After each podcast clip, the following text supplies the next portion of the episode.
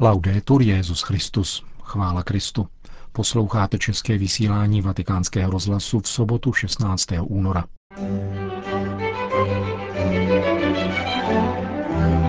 Benedikt XVI. přijal poslední skupinu italských biskupů v rámci kanonické návštěvy Adlímina. Odstoupení Benedikta XVI. svědčí nejenom o oslabení jeho sil, ale také o rozsahu problémů, před nimi stojí dnešní církev i svět, domnívá se otec Federico Lombardi. A na závěr uslyšíte další úryvek z promluvy Benedikta XVI. na setkání s kněžími římské diecéze, tentokrát o problematice liturgie na druhém vatikánském koncilu. Hezký poslech.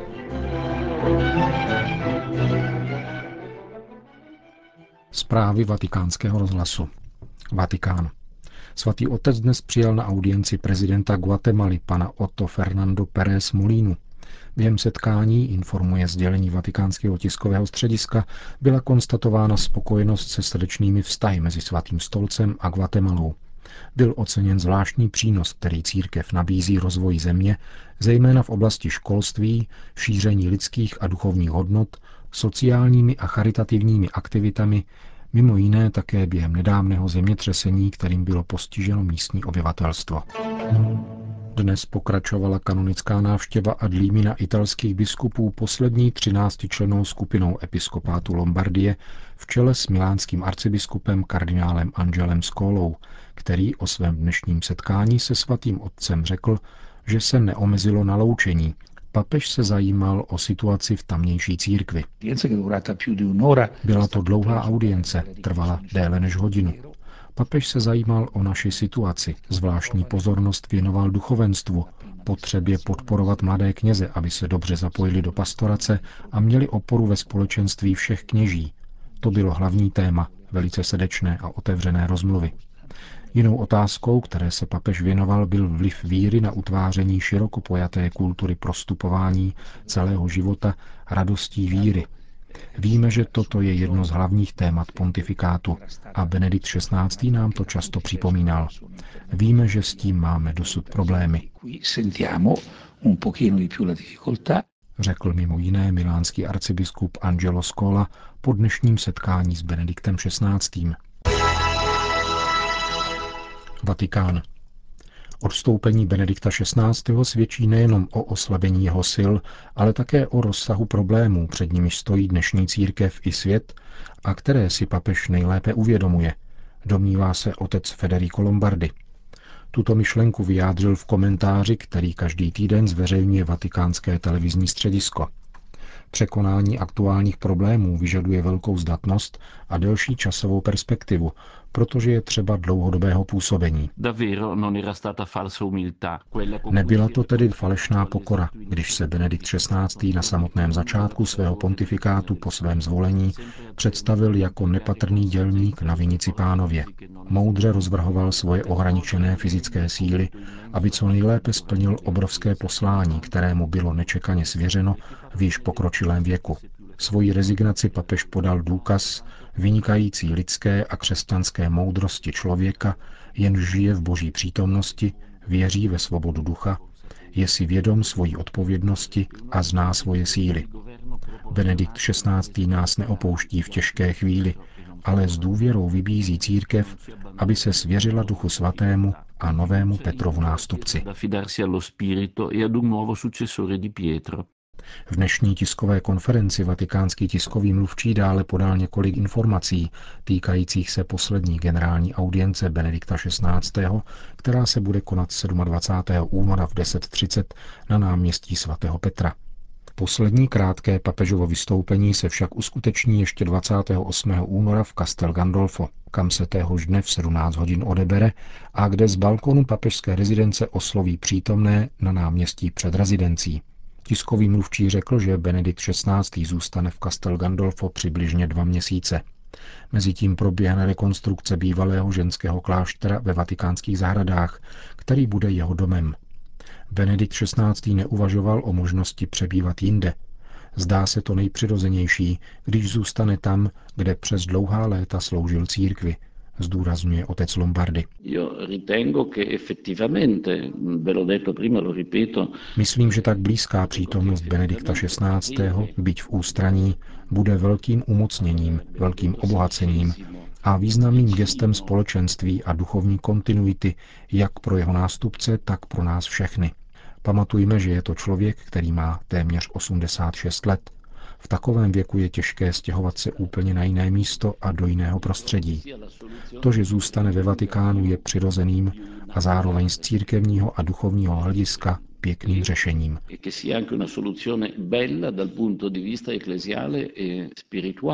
Řekl vatikánský tiskový mluvčí otec Federico Lombardi.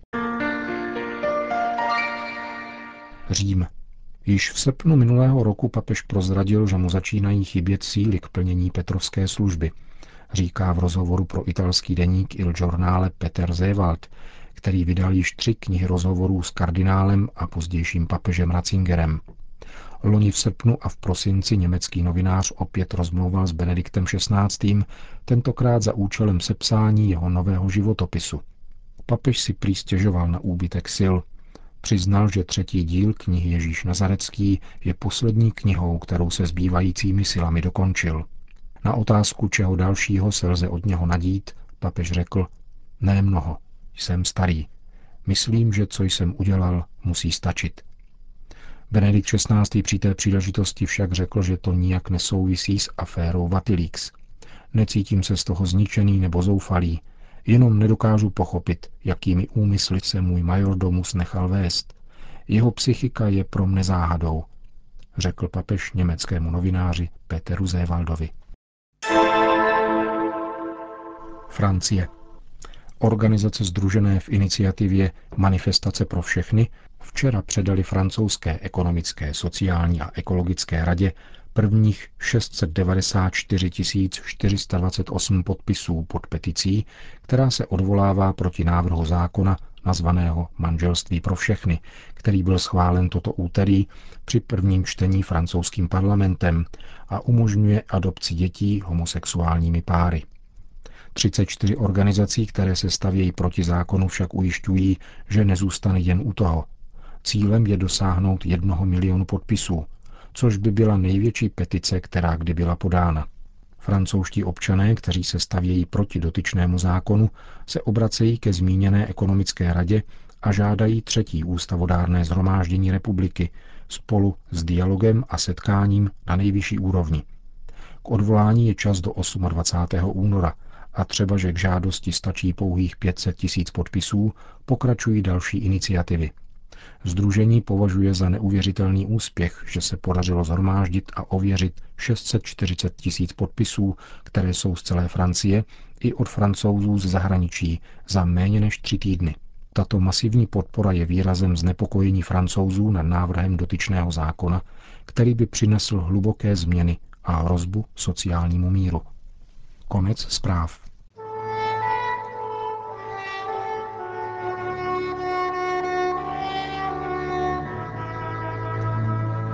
Na čtvrtečním setkání s kněžími římské diecéze promluvil Benedikt XVI. o druhém vatikánském koncilu. A třeba, že označil svoji promluvu jenom za povídání o tom, jak tuto církevní událost osobně prožil, podal obsáhlou a svěží syntézu průběhu celého koncilu. V úvodu papež popsal náladu, která panovala v církvi při zahájení koncilu a potom se věnoval jednotlivým koncilním tématům. V dnešním pořadu přinášíme první z nich. Je to problematika liturgie, Benedikt XVI. řekl.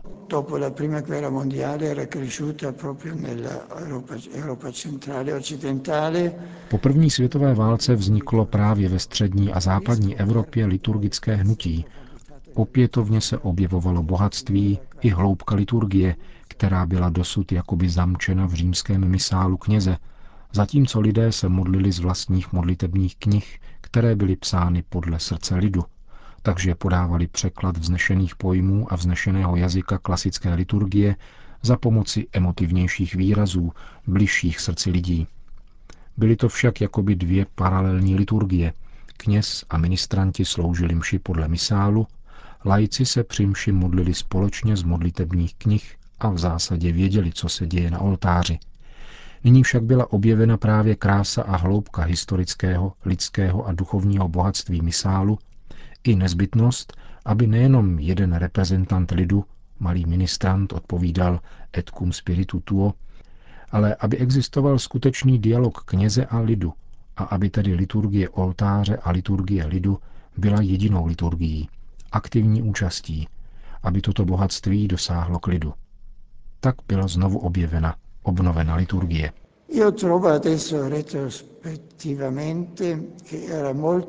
Cominciare Nyní zpětně zjišťuji, že bylo velmi dobré začít na koncilu projednáváním liturgie. Ukazuje se tak primát Boha, primát adorace.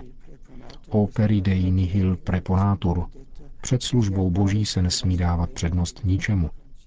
Tato slova z řehole svatého Benedikta se tak stala svrchovanou regulí koncilu. Kdo si kritizoval, že koncil mluvil o mnoha věcech, ale nikoli o Bohu. Mluvil o Bohu, a byl to první a podstatný krok, že mluvil o Bohu a zpřístupnil všemu lidu, celému svatému lidu bohopoctu ve společném slavení liturgie těla a krve Kristovi. V tomto smyslu, nehledě na praktické faktory, které nedoporučovali začínat hned kontroverzními tématy, to byl, řekněme, akt prozřetelnosti, že na začátku koncilu stanula právě liturgie, Bůh, bohopocta. Nyní bych nechtěl zabíhat do podrobností diskuze, ale stojí za to stále se vracet nejen k praktické realizaci, ale k samotnému koncilu, k jeho hloubce a jeho podstatným myšlenkám. Bylo jich mnoho. Především velikonoční tajemství jako střed křesťanské existence a tedy křesťanského života, roku, křesťanského času, vyjádřeného velikonoční dobou a nedělí, která zůstává dnem zmrtvých stání, Znovu a znovu začínáme svůj čas s mrtvých vstáním, setkáním se vzkříšeným. A ze setkání se vzkříšeným vycházíme do světa. V tomto smyslu je škoda, že se dnes neděle změnila na konec týdne, zatímco dříve byla prvním dnem. Ona je začátkem. Musíme se vnitru držet toho, že je začátkem. Počátkem stvoření a počátkem znovu stvoření v církvi, setkáním se stvořitelem a se vzkříšeným Kristem.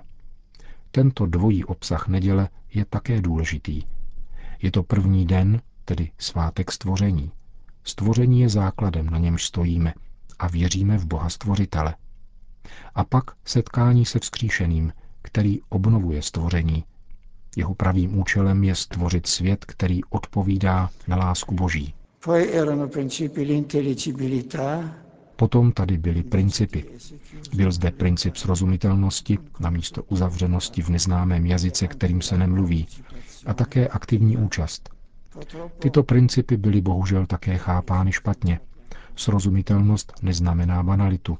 Velkolepé liturgické texty, třeba že jsou pronášeny díky Bohu také v mateřském jazyce, nejsou srozumitelné snadno a vyžadují od křesťana neustálou formaci, aby vrůstal a stále více vstupoval do hlubin tajemství a mohl jej chápat.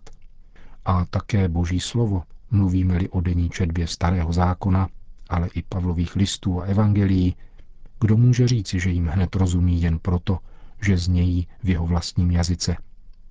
Jedině neustálá formace srdce a mysli může skutečně dát vzniknout porozumění a účasti, která je něčím víc než jen vnější činností, je vstupem osoby, mého bytí, do společenství církve a tím do společenství s Kristem. E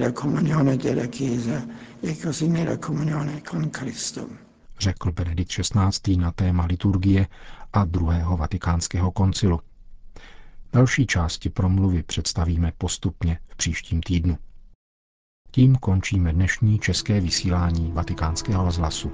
Chvála Kristu Laudetur Jezus Christus.